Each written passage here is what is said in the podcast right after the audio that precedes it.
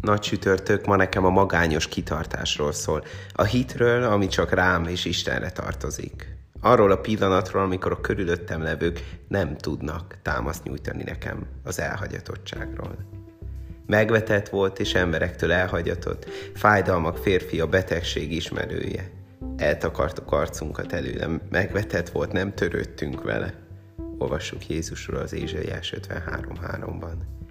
Jézus nagy csütörtökön magára marad, de nem a saját hibájából. Ez meglepő, mert ha a nagy csütörtök ma történt volna, az elemzők keresnék a választ, hogy hogyan mehetett Jézus csodásan virágzó vállalkozása egy hét alatt csődbe.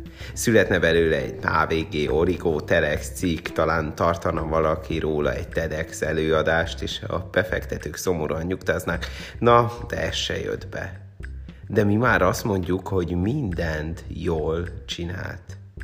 Van, amikor nem a magyarázatokat kell keresni, hanem azt az egy kérdést kell megválaszolnom, miben hiszek? Hiszek abban, ahova most álltam? Mert akkor csak egy dolgom van, kitartani. És az vigasztalhat, maga Isten áll mellettem a hitük mellett kitartók sorában. Maga Isten áll a megállázottak padjára. Furcsa egy Istenünk van. Volt mostanában olyan helyzet, amikor rávettek a barátaim, a környezetemben levők valami olyanra, ami szembe megy a hitemmel, egyszerűen fogalmazva valami rosszra. Van olyan hitbeli dolog, tennivaló, amiben kételkedek, hogy tényleg megéri-e, tényleg igaz-e.